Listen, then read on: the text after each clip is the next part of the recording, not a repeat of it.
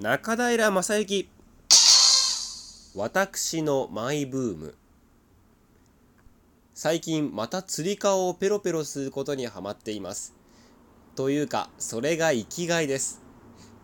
過去にペロペロしているところを盗撮されツイッターでバズってしまったことがあるのですがそれでもやめられません。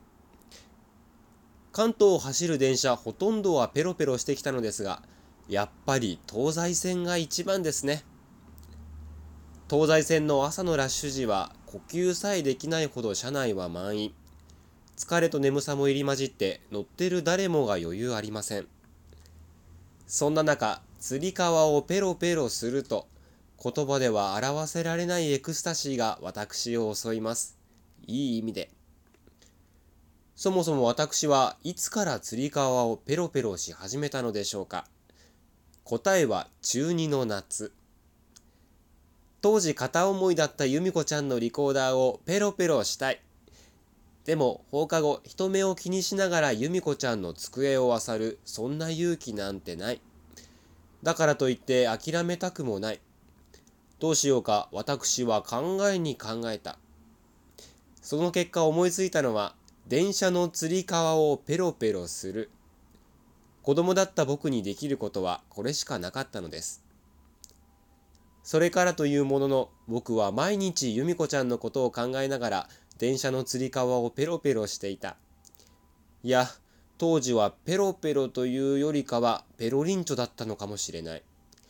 とにかく私は無我夢中でペロペロしていた。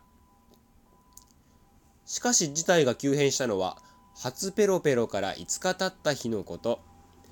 いつものようにペロペロしているところをなんと由美子ちゃん本人に見られてしまったのだ。由美子ちゃんはキャベツ太郎のカエルみたいな顔で私のことをじっと見つめている。今だ私はこのタイミングで由美子ちゃんに告白をした。好きです。ペロペロさせてください。私と由美子ちゃんは当時同じクラスではあったものの、ほとんど話をしたことはなく、そのこともあってか、由美子ちゃんはただただ驚いていた。突然の告白にいつの間にか他の乗客からも視線が集まっている。この時の私の心の中は、勢いで告白してしまった。どうしよう。休校だから明大前まで降りれないじゃないかと、この場から逃げたい気持ちでいっぱいだった。